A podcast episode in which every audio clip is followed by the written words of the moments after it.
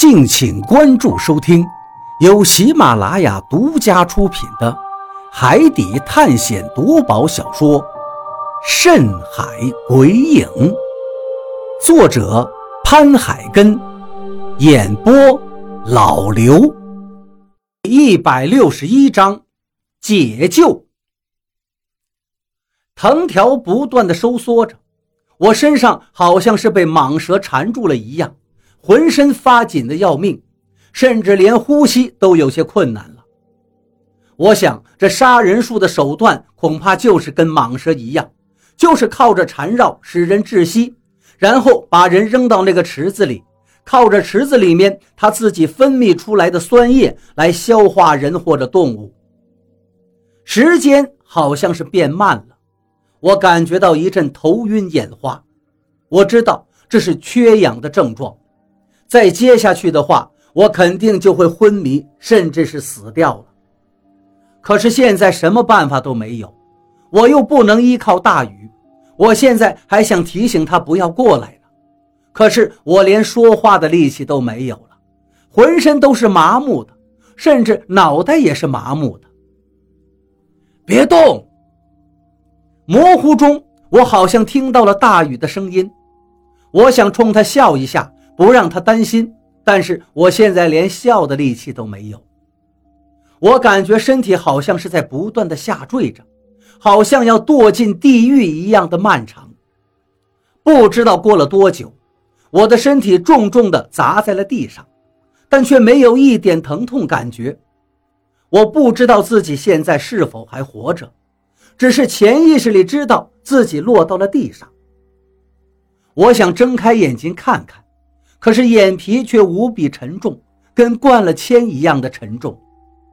一双手摸到了我的身上，接着一些冰凉的液体在我身上不断的流动，浑身的束缚突然消失不见了，竟是无比的舒适，就好像在冬天忽然掉进了温泉里面一样的惬意。我不知道这是不是人死之后才有的感觉。也许应该是吧，被这些树枝纠缠住了之后，根本就没有办法挣脱的。大雨虽然来了，但是他应该也没什么办法。也许他现在也被树枝缠住了，跟我们的情形一样。我唯一后悔的就是没有能力救起何洛。从我的心底出发，我是不想让何洛出一点事儿的。就算是我堕进地狱。我也希望在进地狱那一瞬间把何洛推出去，但是我却办不到。二叔啊，你究竟在哪儿呀？二叔，我心里呐喊着。二叔一直都是我的主心骨，他现在就在这个岛上，可是我不知道二叔心里会不会有感应，会不会感应到我出事儿了？还有他身上的诅咒。到底解除了没有？忽然间一阵天旋地转，我的身体好像是在一个不断旋转的机器中了，旋转着，旋转着，还翻动着。我难受的要命，很想吐，却又吐不出来。模糊中，我又听到了大雨的声音：“小鱼，你怎么样了？好点没有？”我努力的想睁开眼睛。但是睁开眼睛之后，眼前还是一片模糊，怎么也看不清楚。他应该没事了，只是刚才被缠得有些紧，现在有点缺氧。这是何洛的声音，这个声音让我一个机灵。我没有死，绝对没有死。如果死的话，我怎么能够听到何洛的声音呢？我确定现在不是幻觉了。刚才大雨跟河洛的声音真真切切地出现在我的耳朵里。我抬起了沉重的双手，使劲地在自己眼睛上揉了几下。就这，我已经用尽了全身的力气。等我再次睁开眼睛，眼前终于不模糊了，我也终于看清楚了眼前的一切。我还是在杀人树的跟前。那池子水距离我最多只有一米多远，我正躺在一片骸骨上面，大雨跟河洛就在我的眼前，只是周围的树枝啊、藤条的，并没有攻击他们两个人，而他两个人现在都很奇怪，因为他们身上到处都是绿色的枝叶。我向周围看了看，在不远处，在不远处，我看见了两个用巨大的树叶弄成的容器，那其中还可以看到零星的绿色枝叶。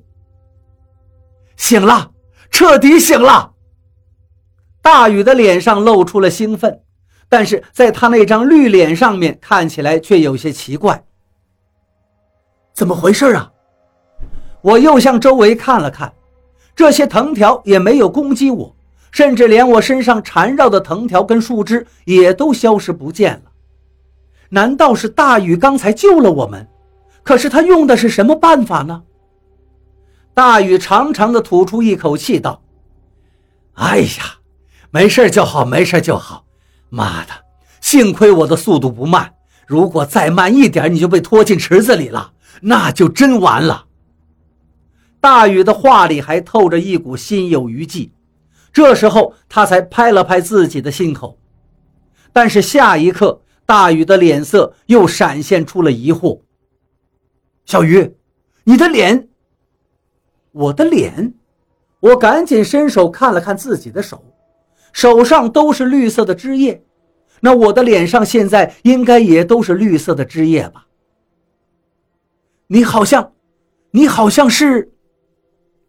大禹吃惊的看着我的脸，迟疑的说道：“我忽然明白过来，大禹说的是什么了。之前河洛的蛊虫吸了我的精血。”让我的年纪一下子老了很多，在溪流前的时候，我看过自己的模样，确实苍老了不少，比我现在实际的年龄要大上不少。大禹肯定是看到了我脸上的皱纹，所以才会这么惊讶。我苦笑了一下，没事儿，因为一些事儿吧，我可能会老了很多，但是我还是我，这你放心。大禹点了点头。哦，那就是成熟了很多。刚才没有仔细看，现在猛地一看，有些吃惊。这些绿色的枝叶是什么？还有这些杀人树的枝条为什么？大禹笑了一下：“杀人树，你竟然知道杀人树？哦，你当然知道了，肯定是二叔跟你说过。但是二叔没有告诉你吧？”杀人树周围长的这种草的枝叶抹到我们身上，杀人树就不会攻击你了。我摇了摇头，努力地回忆了一下。也许二叔说过，我也听过，但我只是把它当成一个故事来听的，所以听完之后就忘记了。现在也不知道二叔到底有没有讲过这个事儿。之前我跟二叔他们走的时候，就遇见过杀人术。二叔就是用这些草的汁液涂到自己身上，才躲了过去。刚才我在悬崖上看到你们，就知道你们麻烦大了，所以赶紧下来。你看，就是这种草，随处可见的，但必须是这种草的汁液。如果掺杂了其他草的汁液，就没用了。这也是我在上面没有直接告诉你们的原因。好在我来得及时。你站起来，活动一下身体，看看身体恢复的怎么样。听了大禹的话，我点了点头，站起来之后，这才感觉到浑身酸楚胀痛。再看看自己的胳膊和腿上，到处都是青色的淤痕，看上去触目惊心。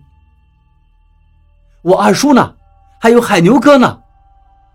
活动了一下身体，身体并没有受这些淤痕影响，只是有些难受而已。我赶紧问大禹。大禹愣了一下，脸色忽然间垂落下来。小鱼，他欲言又止，我心里立刻有了不好的想法。我赶紧抓住他的双臂，摇晃道：“怎么了？是不是二叔出事了？二叔呢？海牛哥呢？你快跟我说呀！他们是不是出事了？”大雨被我摇晃的前仰后合，他赶紧说道：“没事儿。”二叔跟海牛哥的身体都没出什么事儿，只是，你快说呀，只是什么？我急切地问道。大雨叹了一口气，这才说道：“二叔跟海牛哥都没事儿，他们都是有本事的人，怎么会出事儿呢？只是，只是什么？”我越发着急了。大禹的眼睛闪烁了两下，道：“呃，也没什么，我们先离开这儿吧。等安全了，我再跟你说。这些草的汁液不知道效果有多久。”一会儿，万一没效果了，我们岂不是前功尽弃了？我点了点头。大禹说的很对，杀人树就在不远处环绕着我们。如果草的枝叶效果过去了，它再卷土重来的话，我们真的是得不偿失。看了看河洛，我上前扶了他一把。大禹已经开始在前面带路了，我们赶紧向树林外走了出去。那些藤条并不好爬，而且还是几十米高的山崖，所以我没有贸然上去。先是看着大禹用藤条在自己的腰间绑上一圈，接着双手抓住藤条，开始慢慢的向上攀爬。中间他歇了三次，终于到了山顶上面。接着他低下头对我们喊道：“学着我的样子，我在上面拉你们。”你们很容易就能上来了。我在下面应了一声，就要帮何洛先绑上，何洛却对我说道：“小鱼，有个事儿我在心里很久了，不知道该不该说。什么事儿啊？”我看了看何洛，问道。他脸色一沉：“你二叔的事儿，你二叔怎么这么突然出现在这儿？你有没有想过？”我不由一愣，是啊，二叔怎么会突然出现在这儿呢？可是转念又一想，或许是二叔知道自己在家里面待着等死，还不如出来找我们，跟我们一起出海，赶紧找到仙山。你记不记得，刚出海的时候我就说过，在船上我隐约感觉还有一个人，一个从来都没有露面的人。你说会不会？不会，你应该是感应错了。二叔如果跟我们一起出海，怎么会不露面呢？怎么会藏起来呢？再说了，二叔是中了诅咒，在家里面养病的。